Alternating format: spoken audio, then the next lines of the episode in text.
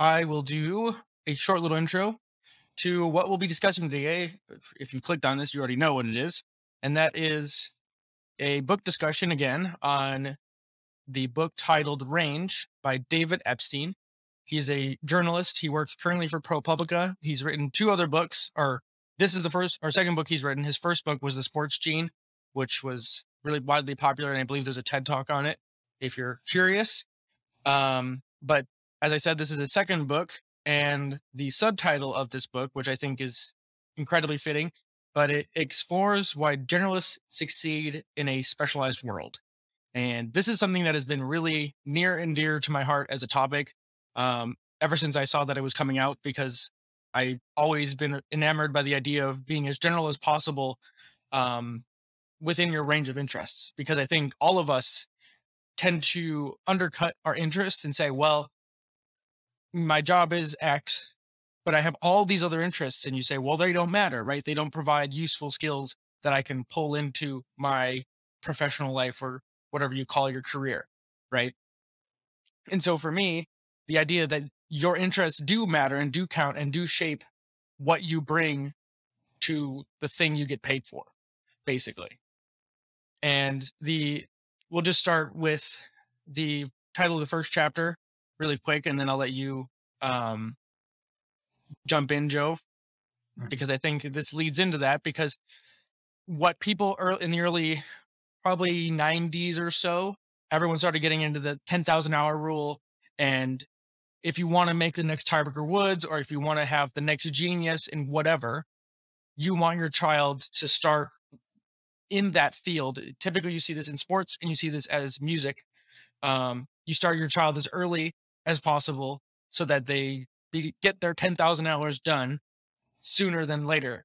And all of the data shows that that is not a surefire way to success.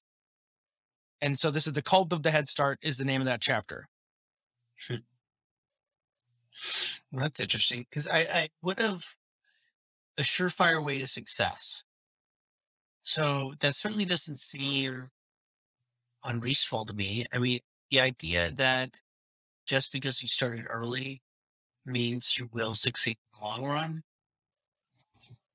I don't buy that. It, I don't buy that because people have a certain amount of innate talent. They have a certain amount of interest in the thing. And if I don't have any interest in playing the violin, but you're making play the violin when I'm young, uh, mm-hmm. then what makes you think that I'll succeed? I'll get some amount of talent out of this simple practice, but the lack of passion to me uh, is a major obstacle. That is a major obstacle. So that that's what I take away from it. I mean, obviously there's more to it than that, but that yeah. Stuff.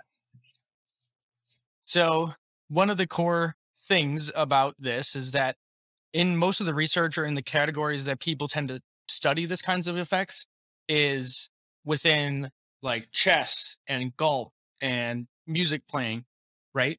And the reason this doesn't map very well into like other fields in reality is that within those really structured games or sports, you have a very clear delineation of where the skill gaps are, where you can understand how to achieve a certain level of skill, right? And so one of the ideas here is called like learning environments. And so it's basically the the difference in learning environment meaning like is it kind or is it wicked as the author describes it. And so a wicked environment is something where some of your information is hidden and whereas feedback isn't is either isn't or may be delayed and may be infrequent if not non-existent. So the wicked environment remains like it re- can reinforce wrong types of behavior because you don't have all the information to you. And so this is your problem. So meaning that um that you're you're doing one thing or the other, and it's actually clear to you what the right or wrong thing to do. It. Yes, because you're not getting enough positive or even negative reinforcement on yep. any particular issue. That's really interesting to me because that plays out with with attachment styles. So you can have someone mm-hmm. who just has a disorganized attachment style, which is just about the worst you can possibly imagine. Which is that the rule, it's not just that um, you did get the attention you needed from your parents, uh, the the comfort and the acknowledgement of your existence, or that you got too much of it and now suddenly you're kind of dependent or whatever it may be. Right? It's not just one or the other of these extremes. It's that there's a, it's totally random, and so it leaves this kid just lost as to what they're supposed to be doing. And you could imagine what kind of adult that produces. Someone who's immensely self conscious, uh, Right. wondering all the time whether or not what they're doing is the right thing and uh, desperate for solid ground, for a foundation they can act from, uh, which they, and you can and you can imagine too right? Say you take this to the not the extreme but you you put a child into a highly structured sport like chess for example and they're really they're decent at it. Maybe they're not genius level right? They're not going to be world one rank one grandmaster but you put them in that and then you think that that is going to put your child up for success going forward when in reality much of the world like much of what being successful in the world means handling unknowns or known unknowns you know like you you can do something but you're not sure how things are going to play out so you have to just pick a, a choice and go for it. Whereas when you're playing in a highly structured rule set you can be lulled into a sense of security of being like well i know how this plays out.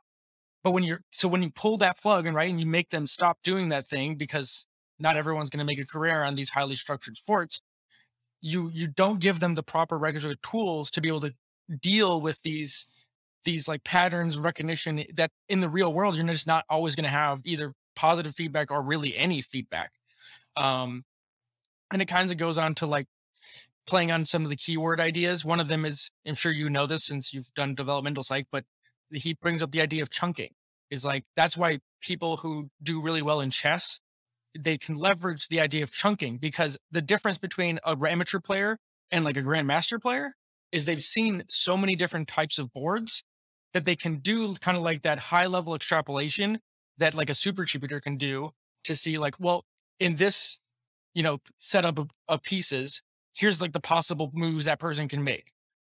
And our brains can do those calculations just over time by just repetition whereas like a grand ma- or amateur person just doesn't have that you know working tool set. And so that's why when you start doing anything you're basically creating that real life chunking set as whatever domain you decide to choose. If you start to play a video game at a high level you start chunking different things about you know either map placements or like how enemies place themselves in a video game so that you can be more proficient than the enemy. Or if you're good you know getting really good at school like what do you do to study that works for you? You get really good at doing the things that help you to study better right. and so it's like you take your super simplistic is the is what's going on is that you're you're on chessboard. This chessboard, um, this person makes this move, and this move with this board is the way that it looks. There are uh, five different potential ways to make a move right here. It's like, oh, I've seen this before. I recognize that this thing doesn't produce, in some sense, five different moves. It produces one move that breaks down in five different ways. So what chunking is is taking uh, in some sense information and categorizing it to an easily uh, unzippable package that you can analyze. So decrease yeah, the cognitive load that happens. So you what you what you have in some sense in real life is with expertise is you're actually working way less hard because you've seen it all before. You you've done this, you understand, mastered it. You can predict where things go. You played enough people that you know that you know on average most people do this thing. Uh, but you know, every so often you get a crazy person like this, but even the implicit information will tell you, yeah, he's not one of the crazy ones. And then, yeah, you know where he's from, right? So you can play a game in an interesting way. I think you're you're totally spot on, and and I took a tangent in when I wrote about this. So for everyone, I put this in the description, but I did do a really deep dive um, breakdown or what I call blueprint of this entire book, chapter by chapter. Um, so feel free to go follow along or jump into any chapter you like. I'm not gonna probably not gonna cover everything in an hour here, but we'll get as much as we can get done. But one of the things I, I tangented into from this idea of chunking is in chess. So the the author breaks this down is chess or learning how to be good at chess is a tactic level thing. So you can look, you can just know positions on a board and have a pretty good understanding of how to win based on just how pieces are laid out the, with that broader knowledge. Like if you have just a huge encyclopedic memory of all the pieces available to you, then you can be really good at it. But the problem with chess is that, or problem with looking at things at only a tactical level, is you don't understand like the the overarching goal. Which, if you zoom out, what is it? You know, it's tactics is like the low level stuff. Strategy is the high level stuff. And so, what humans are really good at is strategy, thinking big picture, being able to look at everything going on and being able to adapt when things don't match the current tactic you are using as someone from the military, you'll respect this a lot. Um, and so one of the cool things that we've been seeing within like the AI development of like chess games or gaming with AI is there's a breed like a, a offshoot of instead of just using specific A, like only AIs that play against humans to win, that's pretty easy. But what they've been starting to do is they have humans and AI working together against each other. So you have you combine the best of both worlds. The the you get the tactics from the computer because the computer can run the simulations, but then you have the humans picking how to like execute on that strategy, like the overarching strategy to win more effectively. And I think that is where the magic of all the stuff is, right? Like everyone is worried about AI taking over, but I think the magic is leveraging the AI so humans can execute more effectively. Yeah, I had I had thought about this because it just bothered crazy. So if you can, as is typical of our live stream at this point, go off on a tangent inspired by the particulars of the thing that we're reading. and the particular, the, the inspiration here is coming from talking about AI tech. And the thing that's really scared me about AI is something that I learned from biology. So in evolution, you have is you have a species. The species is you know, migrating a little north, and that's where the food is. And one half goes to the right side of this mountain range, and the other half goes to the left side of this mountain range. Well, uh, they go to those different places, and the environments are slightly different, and they're separated by this range, so they won't see each other for long enough time that, well, the range separates them, meaning that they can't uh, have sex interact. They, right. They right. Can't interact. They can't reproduce with each other. So the genes stop mixing, right? On one side, you have one gene pool, and the other side, you have another gene pool, and they still only mix with each other and they don't mix, they don't cross pollinate. And then uh, over a sufficient amount of time, they start to deviate in the direction of the environment that they're in. And that's called speciation which is the creation of a new species. But it's not just the creation of a new species, it's the differentiation of an old species into, in some sense, two new species. Now, it doesn't have to, one that continues forward or one that deviates off or, or they have to go in totally different directions, whatever. Uh, but let's say they, they are reintroduced into an area so you have right side of mountain and left side of mountain. And now they're so differentiated that if they tried to reproduce, they couldn't. Right. But now they both are relying on the same resources, but they can't reproduce. So there's no means of unifying these groups at a fundamental level, but they do need the same resources. So all that's left for them is competition. Mm-hmm. And so they duke it out. And you don't even need to go so far that you can reproduce. Human beings were in competition with Neanderthals, and we could. Yeah, right. we still killed all of them. so you don't even have to go that far. Yeah.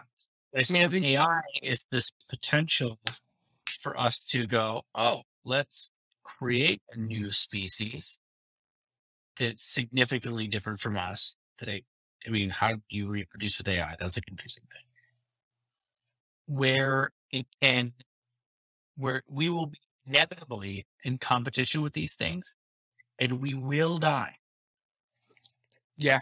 A, the, the networks, not the networks, the, the wiring, the simple wiring that AI operate on compared to what we operate on, which are um, neurons and axons and this, is a thousand times faster. Okay. A thousand times insane. I didn't realize how fast it was. That if we could make a functionally equivalent artificial intelligence, right, in that it has all the same system, whatever, but the only difference, as if that would be the only, the only difference is is the speed at which it can transfer information exists, then for every year that we spend on a problem, it spends a thousand. Yes. Okay. So as a multiplication factor. compete with that thing. Because if the competition we're in comes to blows and we have one year to come up with a strategy to kill all the AI, they have had a thousand years to think about how to kill us. And we lose every single time. That that this is an argument that Sam Harrison made. This mm-hmm. is not even yeah. right. The the fact of this argument's simplicity is part of what gives it its weight. It's, oh man, there's yeah, that follows. It's, yeah, mean, and this is why I personally think that instead of aiming to do something where an AI is like semi sentient or, you know, general intelligence, right? AGI is one of the, the buzzwords in this. I, I don't I don't personally think that is as interesting or important to do because my thinking is that machines and systems should always be created in service of helping humanity do what they're good at, not the other way around. And that means ale the alternative. yes, exactly what I wanted to get to. Exactly what the, the this thing was. This the book was inspiring uh, in me to express, which is alternative is what I call encephalization. So, oh, okay. 1.5 million years ago, for reasons that are kind of up in the air or are in debate, some people say um, what they call um, memetic driving, which is the idea that uh, our memes, which are simple ideas, bits of information ideas. Everybody knows the word meme from the internet, but that word meme, the idea of a meme on Facebook, is the consequence of Dawkins in 74, talking about a meme being an analog to a gene, but in culture. So you have, the, you have the building blocks of culture, simple ideas that can interact with each other and evolve, right? And uh, a meme can evolve at such a rate and such degree that it ends up directing the genes of a person or the, the species. Yeah. Right. So, so now the ideas start to select for the people. They start to determine mm-hmm. who to live and die and how they, they operate in some weird way. And this is, this is evident in things like, uh, so this is considered one of the reasons why our cortex might have expanded is that our ideas in some sense start to select for hardware that could house and proliferate our ideas. And that's the neocortex. Right. So oh wow. There's one idea. Uh, another idea is sim- is more simply I started with the most complicated one first. But not naturally. The, the other one, the other one, ideas are things like uh, nutrition. So Richard Wrangham talked about now this yep. isn't in fire, and that the idea that you could cook uh, decreases the amount of energy you have to put into ch- like chewing and, and digesting and then, externalize digestion. Right. So all that kind of pushed up into the brain, used for something else, um, which may it down. None of these are mutually exclusive. You could you could have the meme of cooking, right? So meme is a mimicable thing. That's how it transfers from one person to another. My suspicion is that what we did when we were very, very old, I mean, pre, like when writing didn't exist, this is a world history. This is 70 plus thousand years ago, actually, probably more, um, was that we saw wildfires. So there are Aborigines in uh, Australia who still do this. They see wildfires, bang goes through. Um, they mimic nature. They may even personify nature, then you have Mother Nature, and now that she's a human, you can learn from her in the same way you learn from humans, mimic her in the same way that you Mm, gotcha. she sets fires to cook animals. I can set a fire to cook an animal as if she's a role model, teaching you that you can do this thing. Uh, you have that as an idea. It's a functional idea. Other people mimic that idea, and that that thing, because the idea is a functional idea, meaning it increases the likelihood of your survival and perpetuation. Um, it proliferates very fast through uh, a culture but it also gets settled into the biology. So because, um, because it's useful, because it's a, it, it's a, it has impact on your biology. It affects how you digest and so on. Um, it is so constant over so long a time. Like the, idea that we can cook is constant for so long that the cookedness of our food becomes a reliable feature of our environment such that we adapt to it to the same degree we would adapt to the weather or any other consistent thing. And so today, because an idea occurred way back 100,000 years ago, if I eat raw food, I'll be sick. Right. So the ideas plus the functionality of those ideas are altering my DNA. Right? But that produced, hypothetically, the massive explosion of our neocortex about 1.5 million years ago. Wow, this thing evolved fast. And suddenly we can hold all these abstract ideas, play with these things, we can do all this interesting stuff what I would like to see from AI is not the splitting off of some new species that we're now in competition with because we're Yeah. doomed. we do that. Homo automata. But instead, our our AI become a new neocortex that it's the next part of our brain stacked on top. the symbiotic relationship Yes. is what I would aim for. of expanding ourselves, not replacing ourselves. Yep. Be a very bad idea. So mm, I think this all plays into what you're just saying. One of the last points that I, I highlight in the chapter one, that is, is the idea of cognitive entrenchment. I'm not sure if you've heard of this before, but I th- I think it's kind of rampant right now, just across the board. I'm sure, as I said, that uh, whoever's listening has many many ideas of different ways someone may be entrenched. Um, and at a high level, it's an ac- active and experienced group becoming rigid under pressure and regressing to what they know best.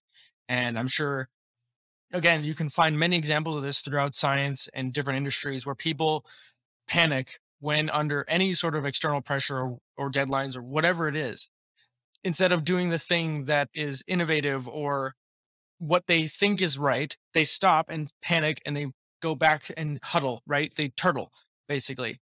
And the the point point being is that majority of us should not do that, especially if you're looking to grow and improve your range so that you don't stagnate, right? And like again, if we're thinking about this in the AI sense, right?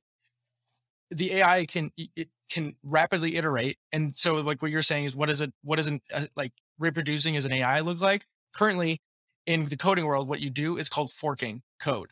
So if say you- there's already a, a group of code, you just take that code and you fork it, which means you copy everything, but you don't change anything from the original code base.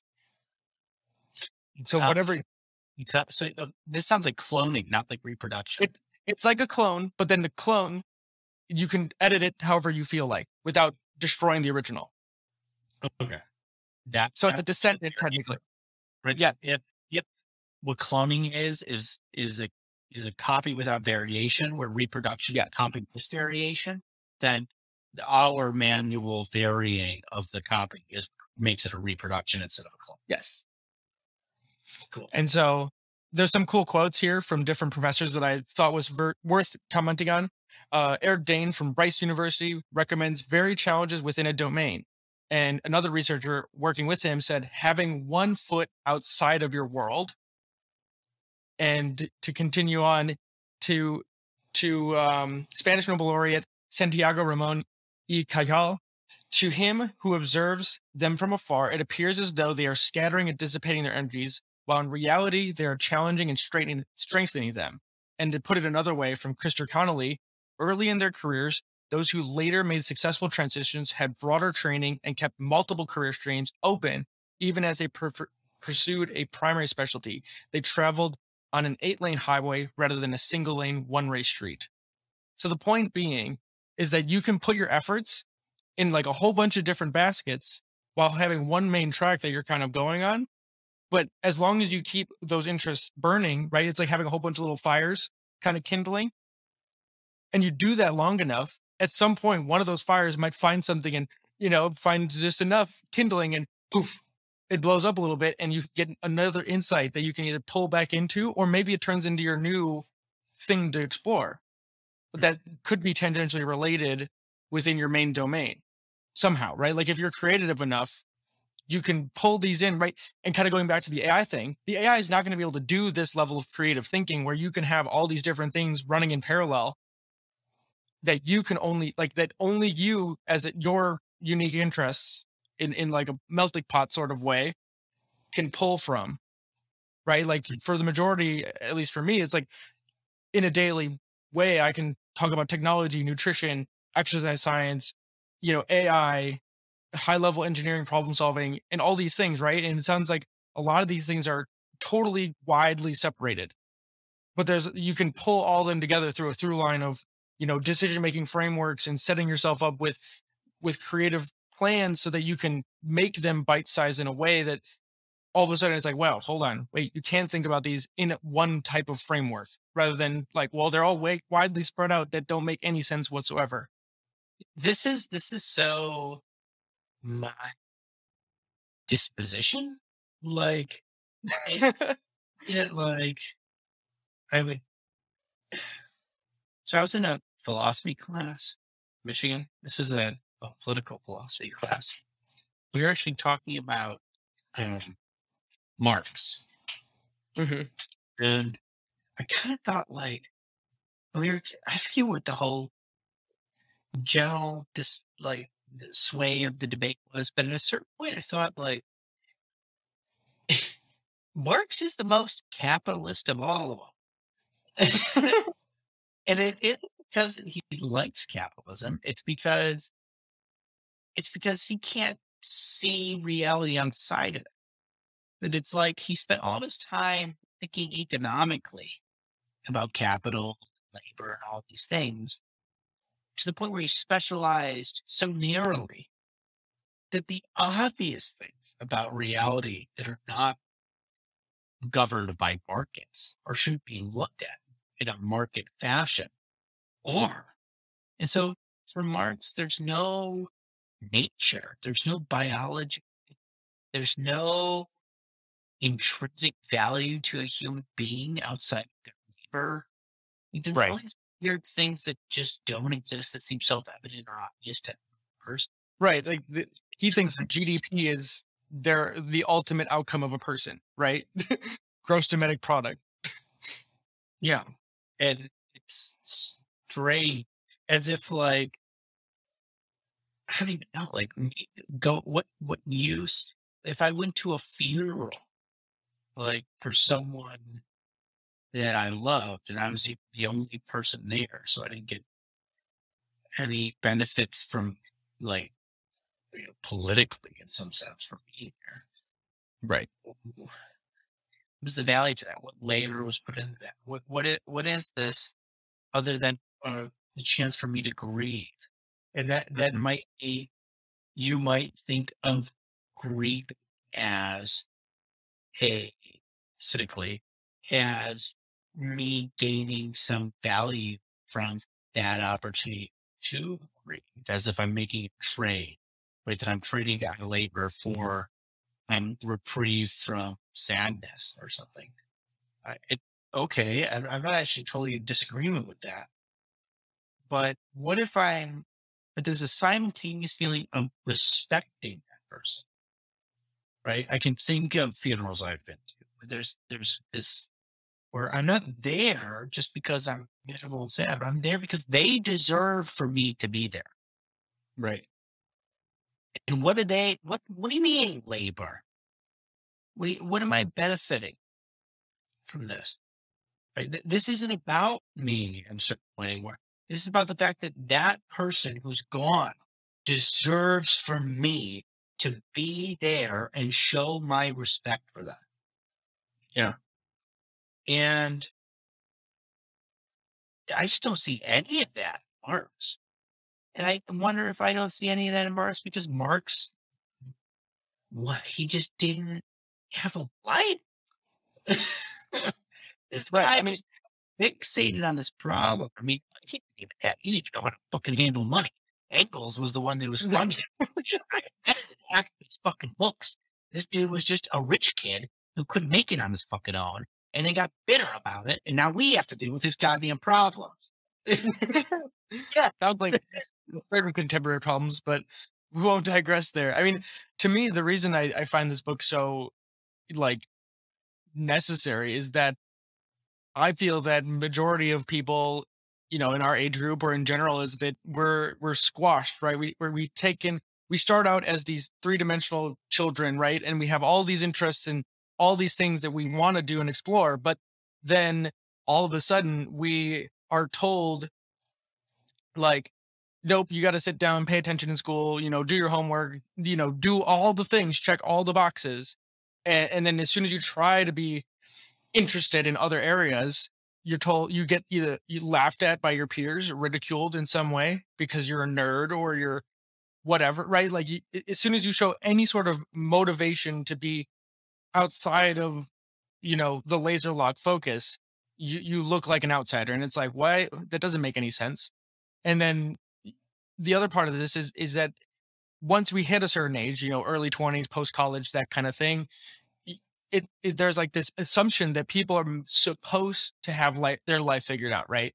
Like you're supposed to just be locked in and like this is your you know your your nine to five is going to be x y or z and that's all you're ever going to be so might as well stay in your lane keep your nose to the grindstone and you know that kind of bullshit and i just don't think it's true i don't i it, especially in the 21st century I just don't see that being possible because at the end of the day, what it this is later on in the chapter, but what it takes to be exceptional, right? To be cutting edge in something, anything. It it takes you just if you try to get a PhD, Joe, you know this, but if you try to take a PhD, it takes you 25 years roughly to get all the way there. And by the time you get to that cutting edge, you're 35, 40 years old. And this is not to down detract you. I'm just saying this is this is just not feasible for the vast majority of people. And so what is the fast track to do this? Well, in my opinion, it's taking all the things that you're interested in, combining them in a, in a unique and only unique way, right? You become an N of one because all you're the only person that could talk about these subjects in the way that you can. And so you do that. You start just making sense of it, however you see fit.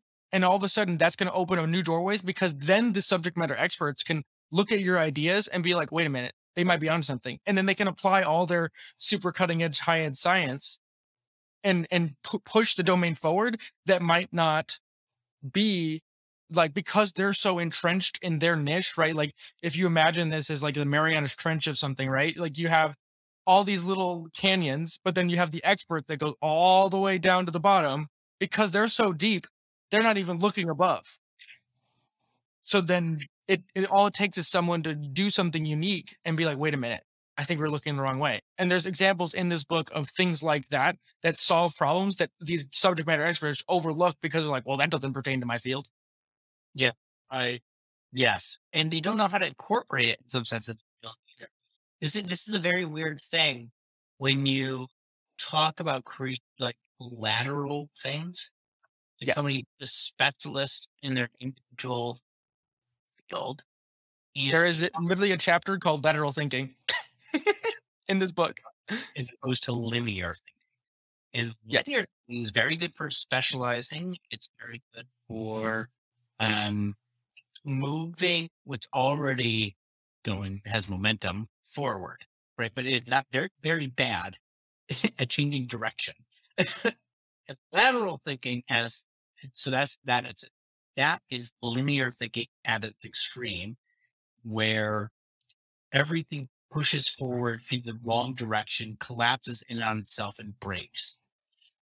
The extreme of lateral thinking is that everything spins off in a different direction. Nothing is connected to anything. And you trip into schizophrenia, forced to make connections using this phantasmal imagination to generate some coherence, right? To go totally off the fucking rails, all over the place with lateral thinking, or you can go psychotic megalomania fixatedness on a single issue in linear thinking. You need a marriage between the two. You right. need to be able to push in a general direction, to understand you're moving, you're oriented that way, but be flexible, be able to around obstacles, to flow around things are your path, that you be like a river, like a stream going downhill, that you know that you're going to settle into the basin.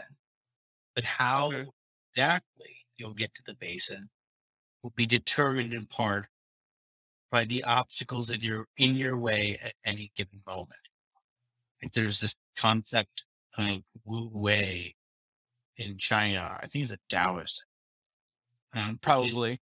Frankly, it's something like inaction or non-action, uh, but it's not a perfect translation because we would think of inaction as not doing anything, as sort of sitting there and being subject to the whims of nature. But Wu Wei is not that. It's more like active inaction. The idea is that you're in the present moment and things are occurring and those things are outside of your control. Yeah. We accept those things as be as they are. You don't fight reality. You don't say, you don't deny it. You don't say that it should be another way. There's a tree in my path. It shouldn't be. That is not how you react. You say, I am moving this direction. There's a tree between me and where I'm heading. I accept that fact and know around it. Right? It's it's a it's a radical form of acceptance without submission to reality. That it's that it's I am. Nature is. Nature will do as she wills. I will do as I will in response to nature without resentment. And flow around everything that I experience. That's Wu Wei.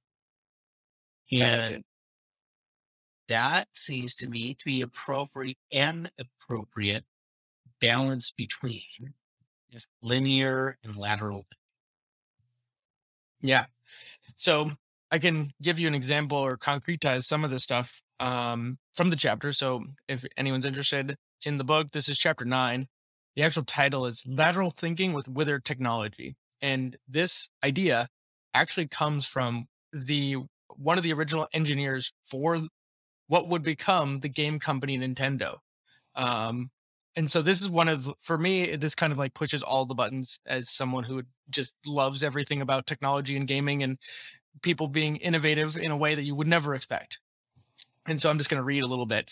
Um, i'm going to probably butcher his name because he's japanese but i'll do my best.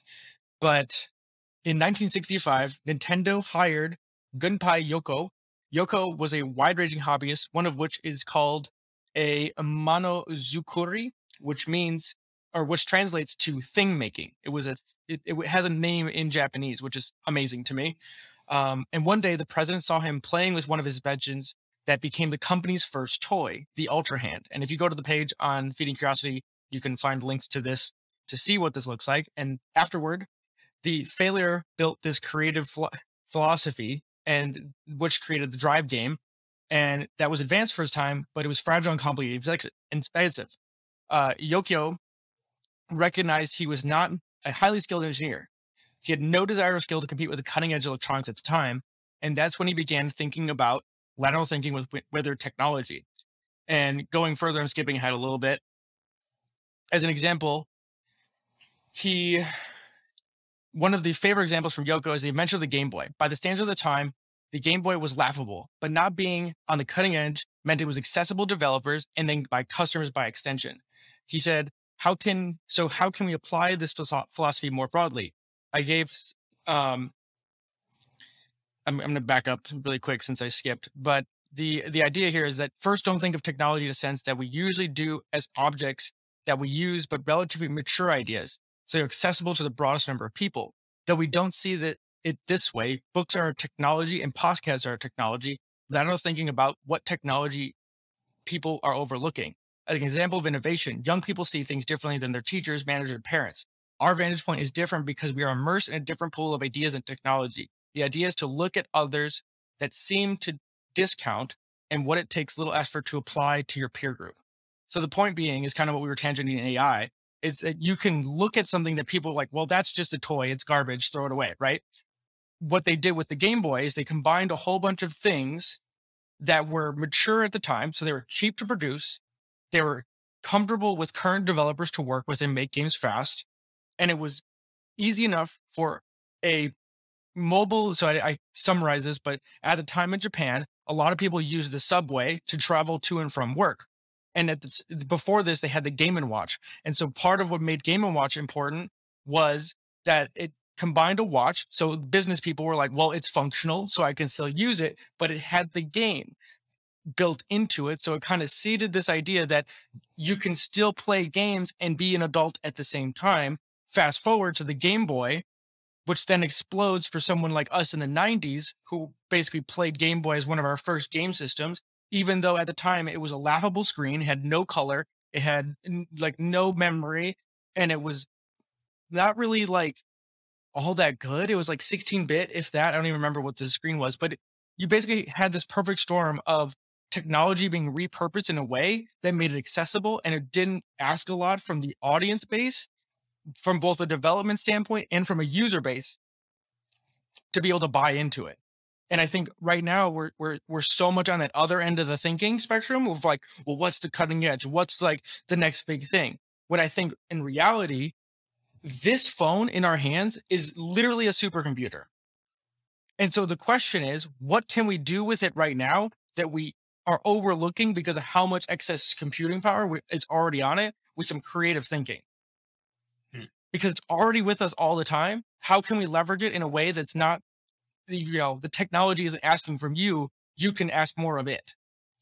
Yeah this is yes absolutely. And like if i can only it's almost like i need to add another for sure how different this is but another constraint which is that like okay you have this piece of technology as you're saying that it, it has a whole bunch of functionality but it asks a lot from you right? With notification with it's obnoxious incessant poking attention, uh, which is benefit of, of course, I mean, Facebook and Instagram, all these fucking places. Who I, I have a whole problem. But additionally, it needs to be like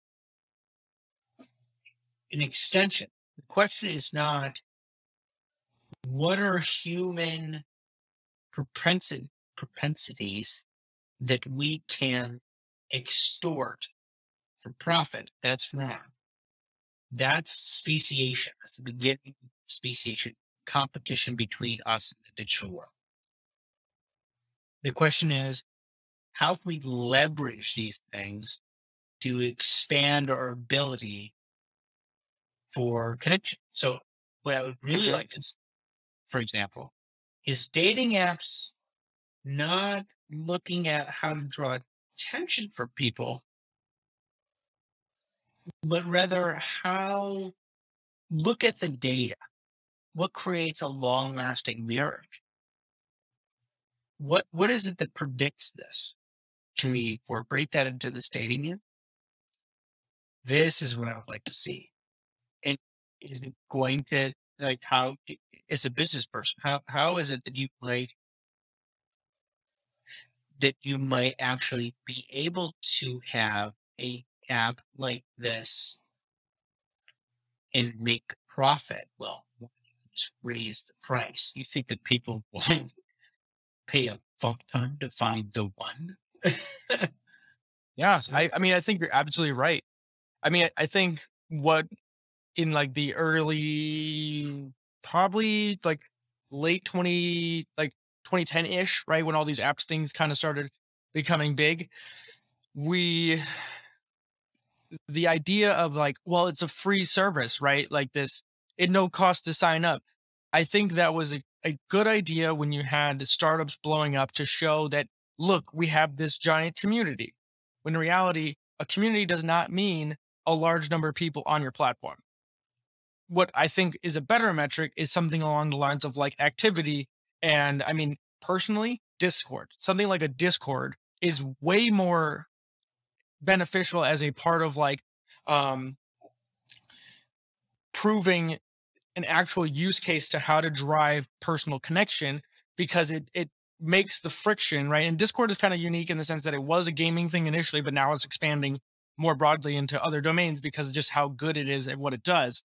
And so I think instead of looking at these things as like, oh, well, we need to just get always like always free access, I think some of this, like having an exclusive quote unquote walled garden that you can curate people that are in it or have better ways of having like c- grouping people with like your interests, right? Can you imagine uh, kind of pulling this back to the dating app world, like, can you imagine where you have like a dating app that you fill out like some sort of questionnaire or some sort of thing it learns about you? Maybe it connects to social media you already have, or maybe it logs it, like you, you give it access to look at your um, like Netflix profile or something like that, where it learns something about you that's tangible that says, hey, it seems like your X kind of person, right? You kind of can leverage the personal data set that you already exists as who you are on the internet in some way. And then it's like, well, here's this whole group of people that seem like they might like the same things you do. Because having shared deep interests is really important for long term health relationships, both significant and just friends, right? Like we all know that intuitively. This is one of these things you can totally expand on. So it's like, okay, you put in a whole bunch of interests long day. I guess. and either your search, this would scare me a little, but uh, your search tendencies or so on. But you can have them take a big five personality test. You can have them take uh, tests that gauge their attachment style. Mm. A whole cacophony of different psychological tests see the degree of effect that they have, play out with them, look for best matches, and find a pool in a hundred mile area. Yep. Where it works. Like, okay. This I think that's so much better. Because part of it to me, like I when I think about this like an engineer, it's I've always I've thought about this lately, especially it's it's what are the incentives, right? Because if you look at these platforms, their incentive to actually match people effectively for long term healthy relationships is actually almost zero. Because what they would rather you do is you find a whole bunch of partners as often as possible, and then you come back for your next dopamine hit. Yes. And, and, and so, because that is the incentive their platform does, because if it's free, that means they're effectively, as it's more and more effective, their bottom line goes like this because their possible growth trajectory is only down unless they can get more and more people onto their platform. This this free game is a fucking bad strategy for humanity. Here's a bad because things aren't free. I'm sorry. yeah, Tinder to be free for people that want to bang. And all they want to do is a cheap sex, buy. But you need a separate balancing act here. Yeah. that designed for people that want to be in a long term relationship, want to find someone to settle down, with, right? This is a natural human inclination. Right? It is as real as any sexual desire. It's not more real, in that it, it allows for the generations of people who have sexual desires to emerge. Right?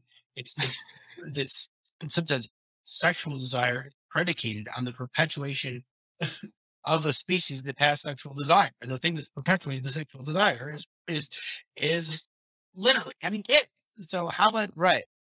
like settle down, allow people to do that? Ac- Actually do that. Actually do what the technology was supposed to help us do, right? Oh. um I don't even. yeah, right.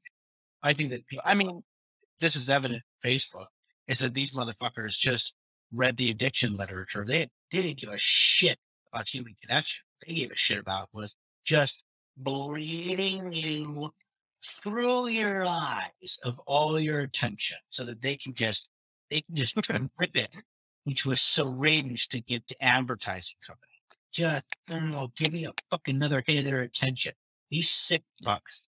I oh Facebook.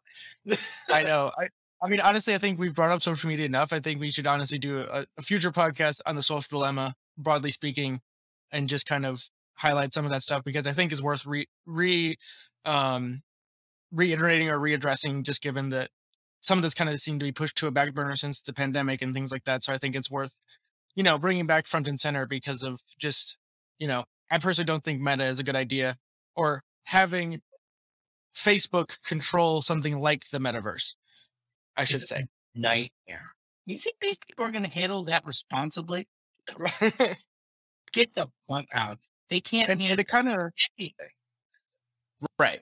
And I think so. Kind of rolling this into a, in a positive pivot, like the, the, what you could call this. Some of this stuff is is like gamification of of apps and and technology. So things that make you want to do more of it, right?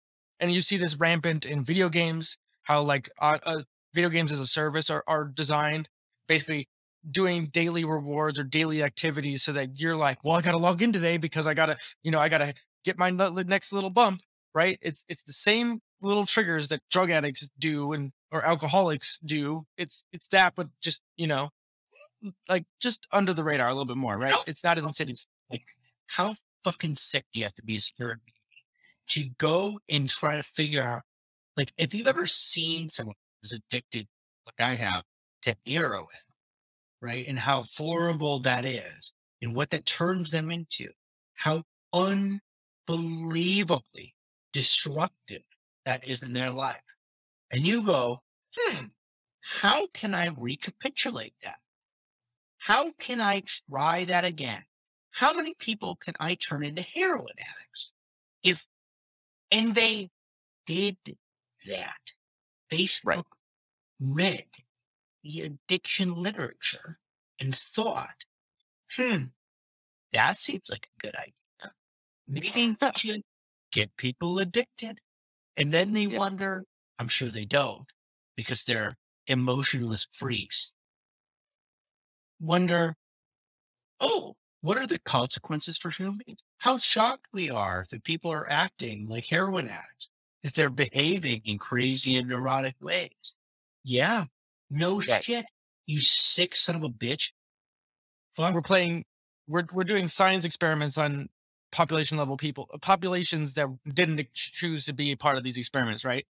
Um, No. and, and, and to kind of push this in the direction of like, okay, so how do we change, right? Like instead of just pointing out negatives and not giving any concrete examples of what a good thing looks like, I'm going to use Duolingo, the language learning app, as a positive aspect of how to do things right.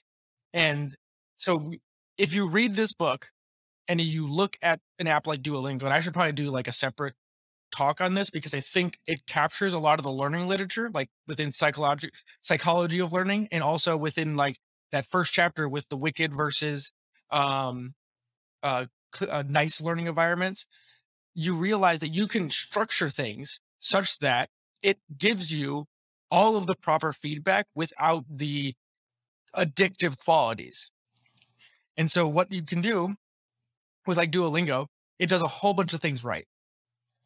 now they have like these daily challenges. And so it's like spend 10 minutes learning a day or get, earn 20 experience, which is like two lessons. So depending on how fast you are, you can do that in five minutes, if less, if not less, if you're, you know, just on top of it or doing an easy lesson. Um, or you can do like, oh, do like a legendary exercise, which is like a harder where you have to memorize the actual words and stuff.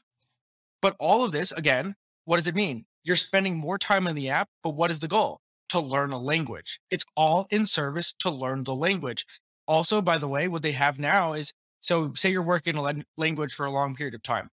What it's doing as you get things wrong, not only at the very end of your le- your lesson do you revisit the ones you got wrong, if you, mm. you also can go back like the next day and just do a section of the only things you got wrong. So you can go back and do what's called active error correction, which is this is one of the things that they talk about in learning literature. So like in musicians, what you can see when people are getting really good at something or when they're like kind of hitting that like neurological sweet spot of skill building is you do active error correction. So say you're practicing a new new song, as soon as you hit an error, you stop, redo it until you get that error right.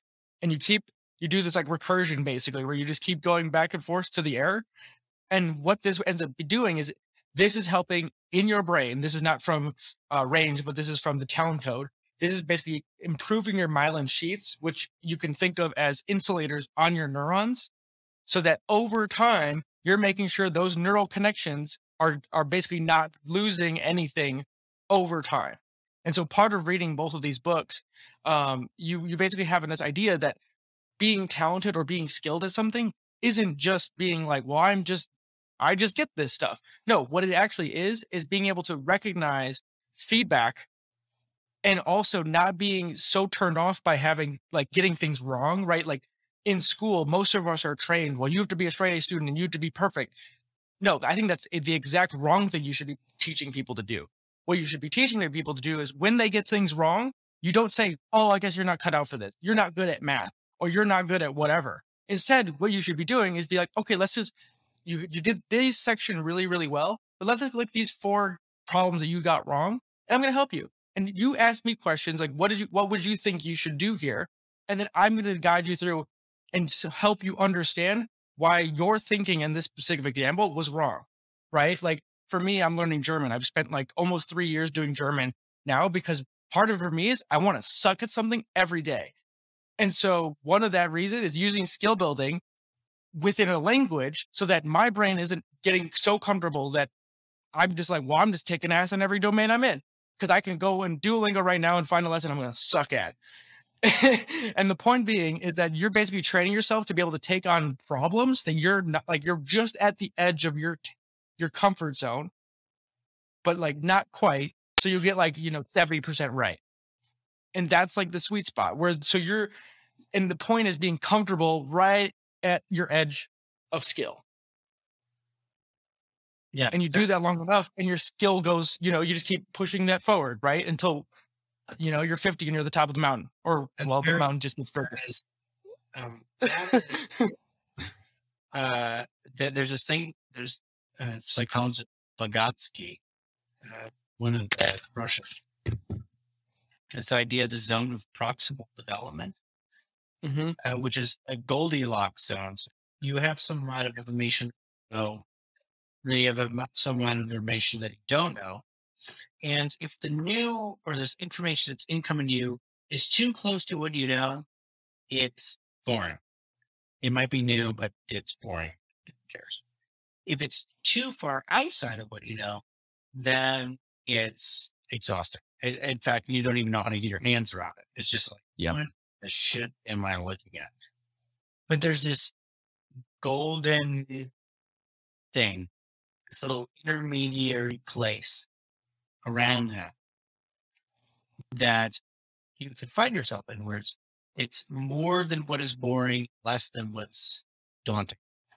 And can, if you can keep yourself there and stay in the zone, then you can keep moving forward. And it sounds like what you're describing with Duolingo, that they're trying to get you there into this. Yes. And, and they've even added some new features lately. So say you're kicking ass on some of the earlier lessons, like you're getting everything right. it's like, hey, it'll even tell you this now. It's like, hey, you're kicking ass. You're doing really well. Do you want to just skip to the next levels? Because like every lesson has like five levels of mastery on it. So it starts out super simple and then it works its way up to more and more complete or harder things where you have to like memorize either the word itself so you can't like tap it and see like the translation. You just have to hear the word or read the word and then be able to translate it. And so that they basically can have like a scaling slider to making things more difficult or less difficult based on who you are or mm-hmm. wherever you're at within the specific lesson that you're doing. And uh, they're actually, um, there's a podcast you can listen to. I believe it's Tim Ferriss who uh, interviewed the CEO of this of the Duolingo, who started the company. And what they want to do, it's not there yet, but they're they're aiming to do this. Is basically, if Duolingo was pseudo perfect, basically you could open up your Duolingo app, and you could tell someone, "Hey, I'm some unified scale proficient in whatever language you're learning."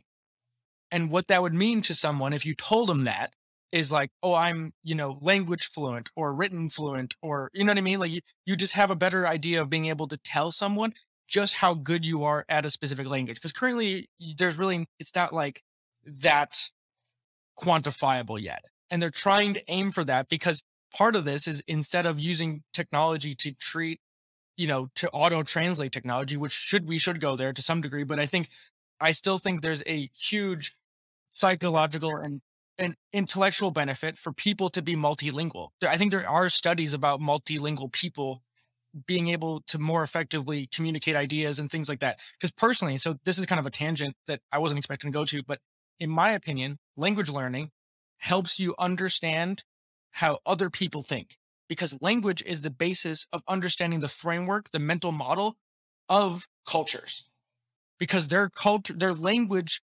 rose from those specific cultures. So you can understand deeply how those people formulate their ideas by how they talk, either written or spoken. Hmm. and so if you, and so if you just try to like tra- auto translate stuff, like I'm sure, I mean, me and you, Joe, we watch anime, right? And there's a reason why when you watch English, English dubbed anime doesn't capture the same essence as the original Japanese with English subtitles because something is lost in translation, even though it's close sometimes. But for the most part, it doesn't capture the essence. Yeah, people's personalities will shift when they change languages because they're themselves embodying the culture.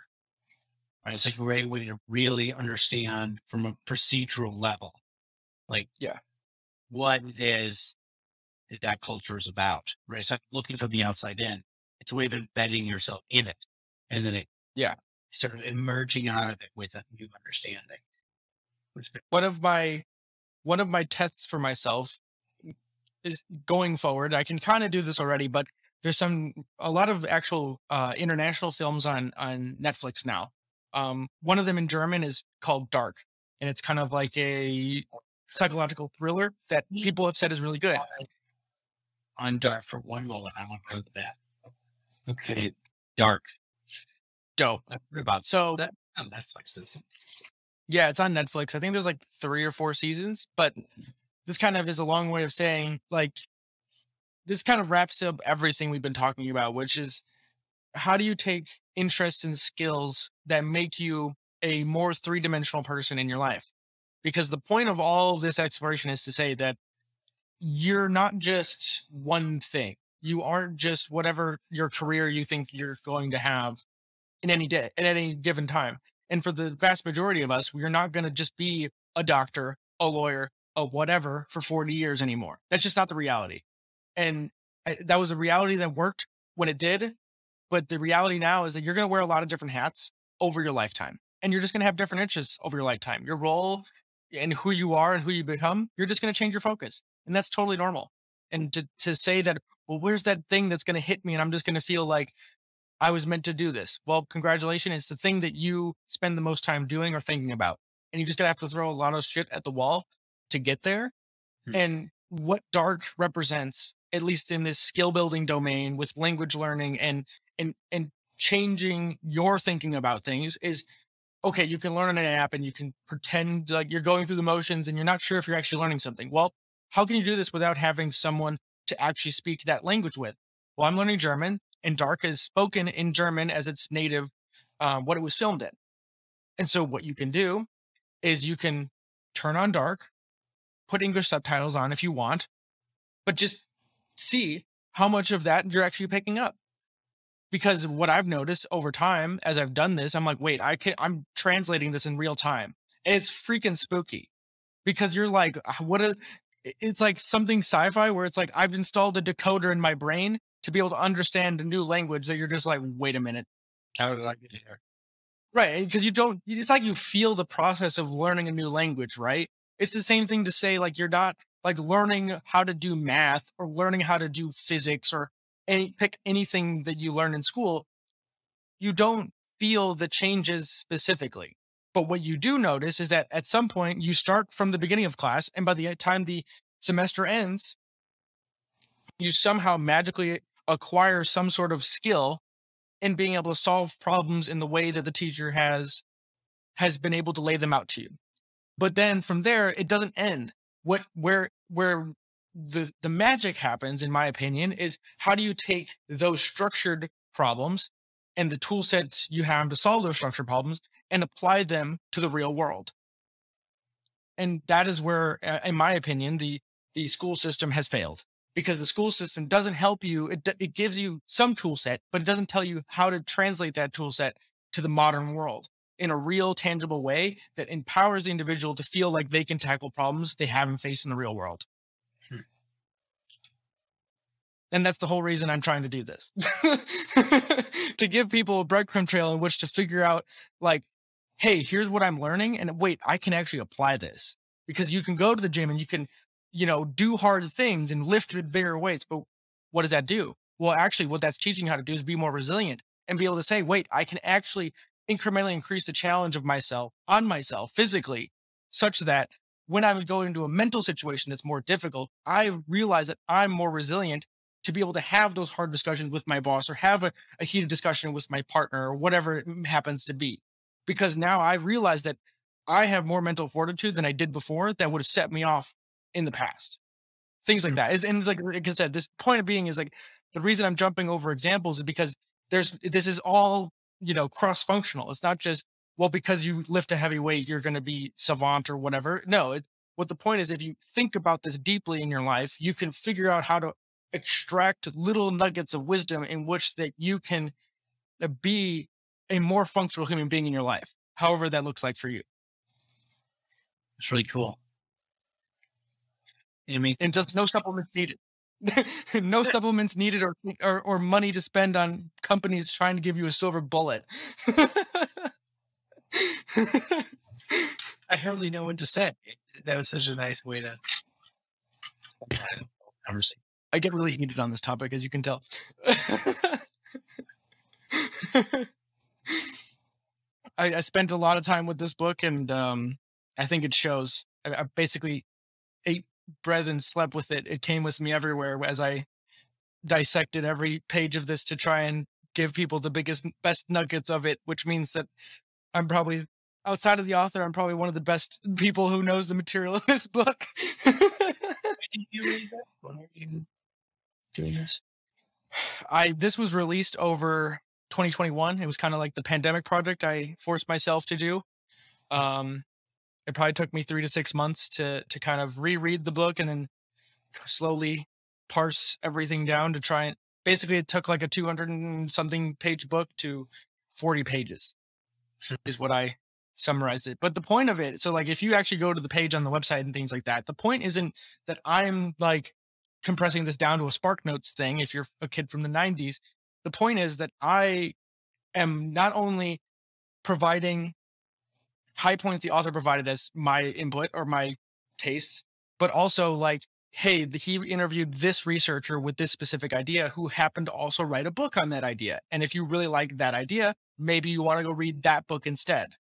Or, yeah. hey, this guy who talked about this idea, he's an author, but he also did a TED talk that's only 20 minutes long. And maybe all you need is that TED talk to gain something of this. And so instead of being locked by the domain of printed word or audiobook, now we can leverage the power of the internet to be able to say, wait, all of this is connected and we can connect the tissue, right? We can add connective tissue like neurons in a brain using text documents to allow people to go and double click as their curiosity, tongue in cheek intended there, allow wants them to go, right? Like the point is, I'm not trying to say this is how you do it. The point being is this is where it starts. This is how you figure out what you're interested in. You just keep clicking on the things that you're interested in until all of a sudden you're like, wait, how did I get here?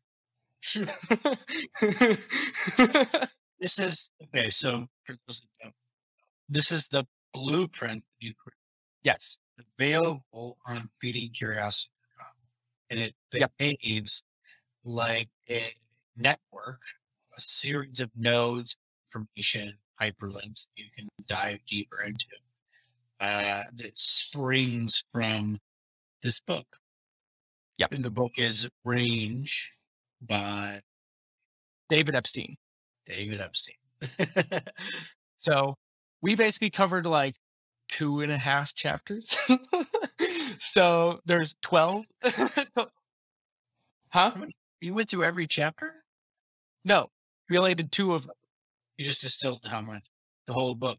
I I did the whole book chapter by chapter. So you can find starting from chapter one to chapter 12. You can you can find all of it like I said, it was a lot of work. it sounds like it, it's basically imagine a book report but on steroids, but also functional. for other books.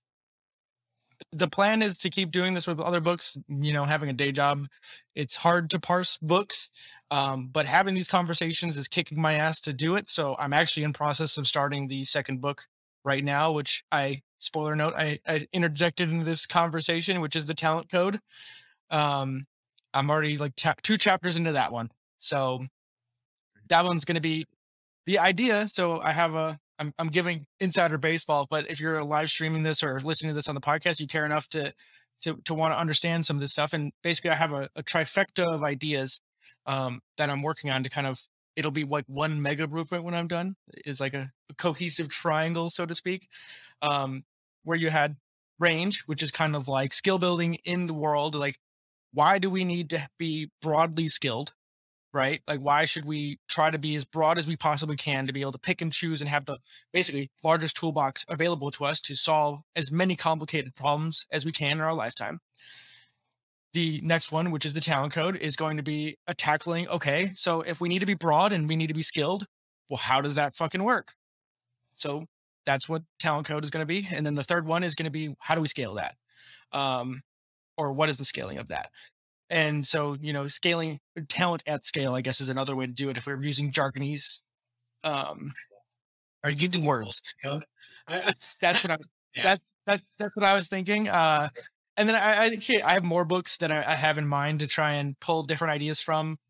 That you know, we'll see when we get there. I, I what I really need to do is just kind of have like a writing day that I need to just do this, but you, I'm sure you get this, Joe. But if you've ever tried to write things, you just fucking hate every second it is that you're writing something until you hit a roll, hit a groove.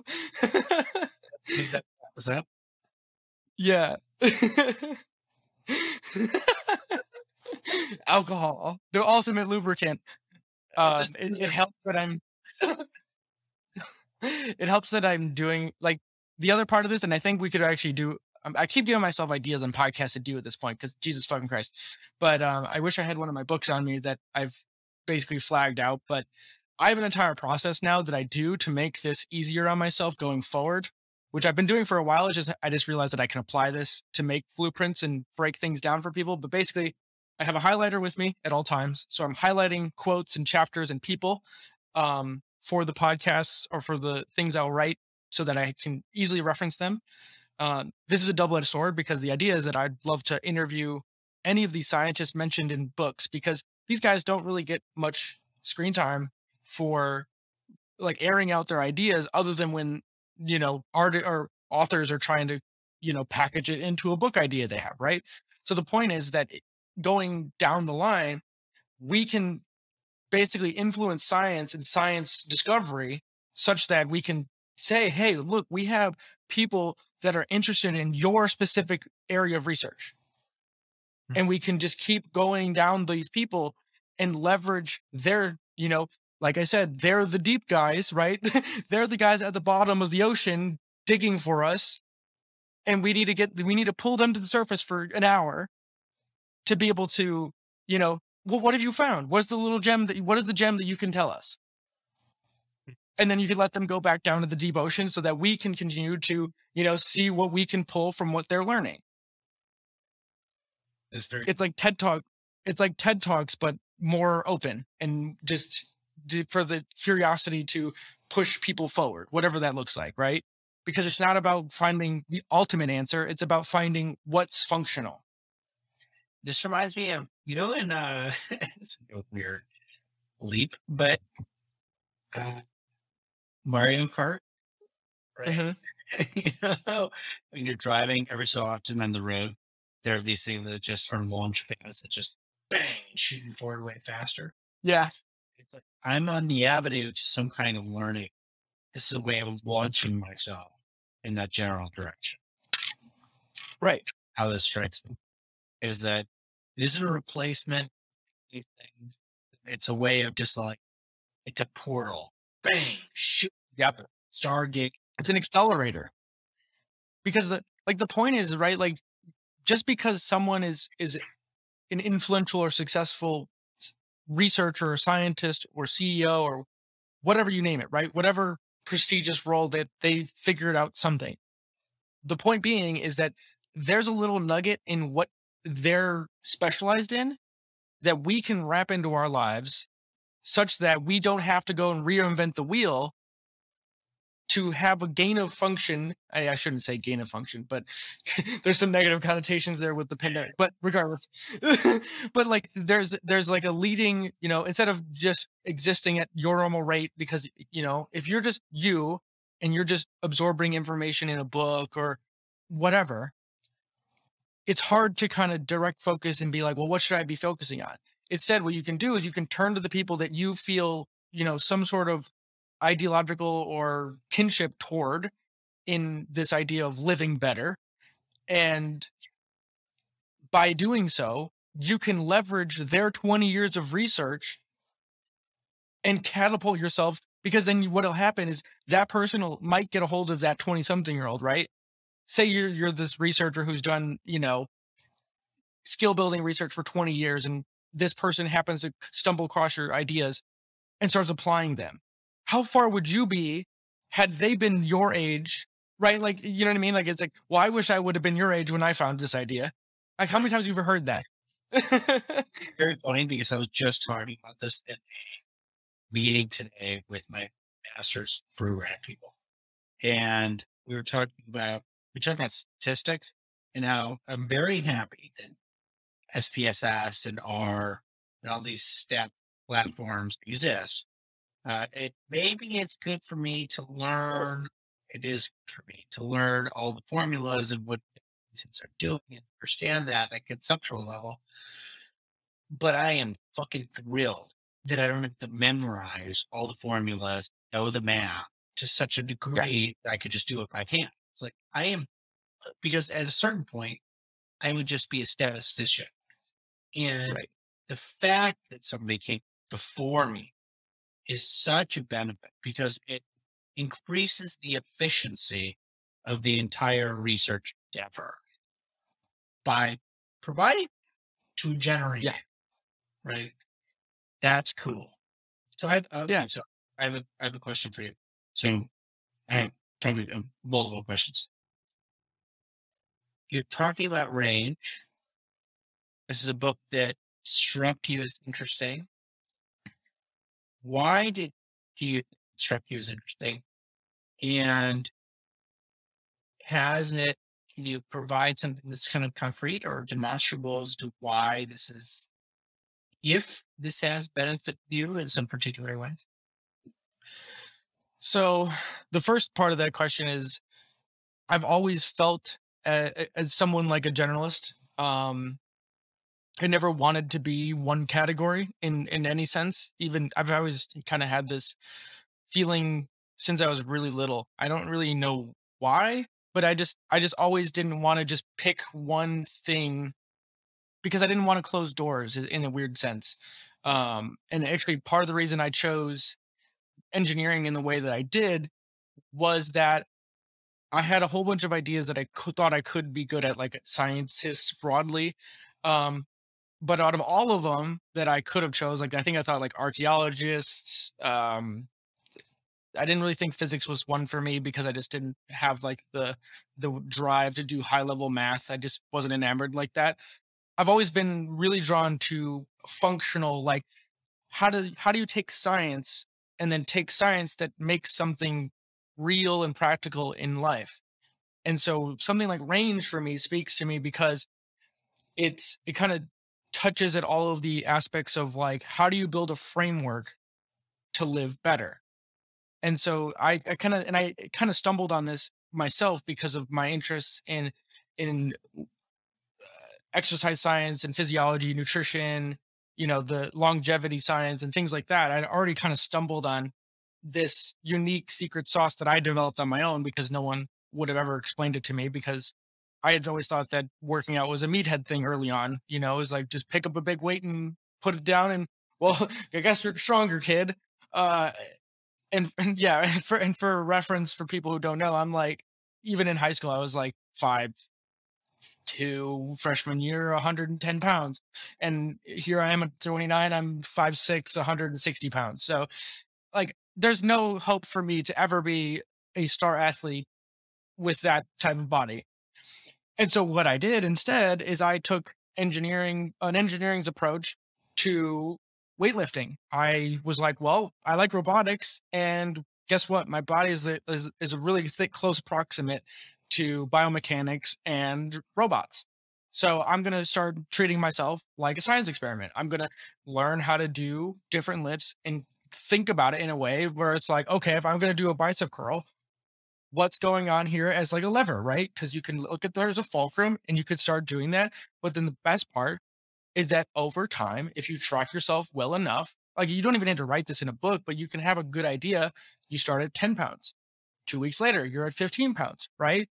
And like you can do all these like natural science, like treating your body like it like it's a lab, and you can do all this stuff. And you get real tangible feedback, like we started this thing with and you can start selecting for variables. And then as you get better and better at understanding your body, you can start realizing that you can track yourself in other ways such that you're can be instead of just throwing things at the wall and being like, "Well, I'm studying, I'm doing my homework, I'm I'm figuring it out." Like you can actually create frameworks in which that are tailored to your specific way that works for you. And it doesn't mean it has to work for everyone else because it doesn't matter. Because if the outcome means you're you're better, then you're winning. Like you don't have to measure your success to other people because you like the other thing that I, I think is really important here is like it's easy to look at someone who's done a thing for a very long time and be like, well, I'll never be like that jacked guy in the corner who's 280, you know, squatting three, four plates. But the point being is uh, early on, I, I checked my ego at the door and said, that guy's day one was five plus years ago. And that's the reality of a lot of these things. Like you can look at a guy who's really well built and a bodybuilder and say, well, his day one was five years ago or whatever. The, the reality that a lot of these scientists, right, exactly. But like you, the reality being is that a lot of these scientists at the cutting edge or whatever domain, their day one was 10 years ago or more. And so the point is, is that if you're really that interested and really that bought in, you have to just start today and just keep going because it's it, it's it's over the long term that you'll realize just how far you can come because you just got to throw yourself and say, "Well, this is what I'm doing." And even if it sucks, even if you hate it because I mean, if you're growing at all, of course you're going to hate the thing you did before. Even a year ago. I mean, I there's podcasts I listen to today that I still hate or don't enjoy Yeah. as much as I did before. This is such a I love this because there's a certain you hear people that are like no regrets. if if you say no regrets, you haven't grown up. Because if Right. you're not embarrassed by something in your past, that's because you haven't matured enough to realize that is embarrassing. Right. You should be embarrassed. Half of growing up is realizing you're an idiot. and make that's growing up. That's such Right. it's uh, this this idea that like you can live a life free of regrets. Why would you want to? Yeah. Why would you want to? I think too for me it's like there's all this like growth hacking pseudo entrepreneurial bullshit that goes around now and I, I kind of hate the idea of hacks like like Mhm. this one hack will change your life. I think there's no substitute for doing work. Like you have like if you want to get stronger and you want to like run a mile faster, well guess what? You're gonna have to do a lot of running. Uh, I'm sorry, there's no secret t- to do that unless you want to do roids, but I'm sorry that's not a good idea if you really care about your longevity or your overall quality of health, doing roids to shortcut your way to to doing anything, and you could substitute roids for whatever you want, whatever domain, that would be cheating.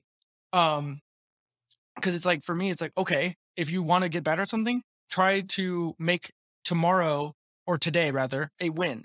And if you do just one percent of what you hope to do, like be one percent better today, you do that every day, right? Like what happens in a year because i'm i swear to god you'll be you'll be better than you were if you did nothing promise. Right? Like if you write one one uh if for writers out there it's like some of the pithy things it's like one write one shitty page a day. Just do one shitty page. It could be double spaced if if you need it to be double you know? If you if you don't think you can write one single page word fine. Right? Change the font size to whatever you think is necessary but write one shitty page and you do that every day for a year what happens promise you you might have a book by the end of that year might be a shitty book but it's a start Doesn't matter. Right. It doesn't matter. Sh- but you did something you wouldn't have done otherwise the same thing is true for for starting a new diet this is something that I learned so sincerely, so um, clearly from weightlifting. You're talking about being a generalist and that you can take things that seem just purely physical and that they apply in fact to intellectual endeavors. One, a bunch of the Stoics were like wrestlers and athletes, right? And that they, Mhm. the metaphors they use, was like that. But like I learned a ton from weightlifting. I learned the idea of the zone of proximal development for weightlifting because the place where you're making growth isn't in the three, four sets where you're doing okay or reps where you're okay. It's in those next two where you're struggling and you are barely finishing it, where you're barely making it over the line, right? That's the place where you do it. And it isn't either the place where you go up and, oh, and then you meet fit. Right? It, it's right there, right in the, the misery. And if you can understand that the um, suffering, not pain, right, is it injurious, right? In- Or injurious, is that a word? Uh, injured, this kind of injury invoking pain. Injury. That's not it. It's that I'm nailing it. I'm the right form. I have the right everything. And I uh, feel it exactly where I'm meant to feel it. And this is very uncomfortable. yep And you continue. And so one of the coolest things that I've noticed, probably, I don't know, I don't know when this happened, but as I've gotten older, that the there's a you can focus on the pain. And if, if you reject it, if you reject the pain, look at it. Right. And you should like dissociate, space out. You're just trying to like and trying to get get through the misery. That it doesn't you can't it doesn't go as far. yeah Will work as well. And then what I found is that the pain itself will even dissipate if I let it tell me what it wants to tell me. That I just accept the pain and say, okay, yes, I see that you're in pain. I would, oh, I would like to continue. We are going to keep moving. There's three more left. Yeah. Let just yes. And that's been huge. It's so so maybe the solution to stagnation to this kind of uh, the way to grow best is to be conscious. So there's two two ideas I can pull from here, and they actually triggered both. They're both from books, um, but the zone of proximity development sounds like to me is is the idea of flow, right? It's like where you're kind of just in the pocket, right, where time seems to go away, and you're just kind of woo. You're just you're just in it, right? And like as soon as you recognize that you're in flow, then it's over, right? but that's kind of like with that flow feeling. And there's a book on this subject called Stealing Fire. Highly, highly recommend it. Um, so that'll probably now that I'm thinking about it, that might be the tri- the, tr- the other trifecta book. Um, because I re, re I re remembered it as you were talking. um, but that one is really really beneficial if you're if you're really trying to fire on all cylinders, li- with combining all these ideas with between skill building and and being broad and and just you know as a Jocko Jocko would say, getting after it in life. Um, I think that's really important. And then the other book that I was thinking of that's more recent for me, which is The Comfort Crisis. And the idea for me, like the, the highest level I can give you without going into detail, because I'll tangent forever on that one too, um, is being comfortable with un- uncomfortable, right? Like, and this comes from another idea within the ultra running community. Uh, I had him on the podcast before. His name is Alec Eichert. And what he said, and this is very common within the ultra community. So, ultra is for people who run over a marathon's distance in a single period. So, it could be 24 hours, it could be less, but it's, it's basically anything over marathon distance, you run that as fast as you can. Um, they're insane people. Uh, I respect the hell out of them though. And it just shows the tenacity and the um, the levels of a human endurance the human body can take, but also the mind. And what he says is that the the point of it is is you get comfortable in the pain cave. You you get in the pain cave and you just and you just start you know you make murals on the wall while you're in your pain cave and you just keep running and you just keep putting one foot in front of the other and you're just you're just in your pain cave and you just go. And it sounds insane unless you've been there. Like try running a half marathon and you'll find real quickly that your legs hurt your quads are on fire your calves are on fire and uh yeah you're just gonna be on you're just gonna hate a lot of it and you're just gonna have to deal with it however however that looks like for you. And um for a lot of people i'm not saying you should ne- if you've never run before you, you shouldn't do that because you're gonna break because your mind is not ready for it. But what you can do is you slowly incre- increment your way up to being able to do something like that. And you basically build you know to use an engineering term your pain cave is is a battery.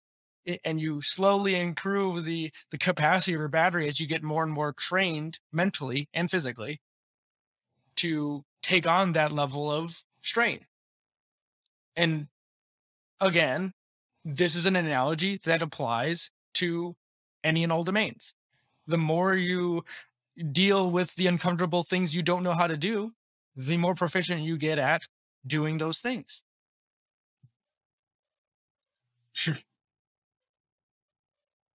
Yeah. Makes sense to me. Yeah, I, I knew it would make sense to you. It just there's all these analogies that pop into my head as you're talking, and I'm like, wait, I've I've seen this in a different way before. See, I'm doing it. I'm doing the lateral thinking in real time.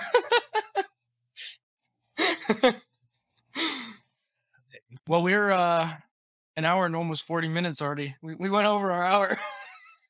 Yes, it is. we we hit a groove and kept going. I would love to keep going, but I have to get ready for bed because I'm on Michigan time right now.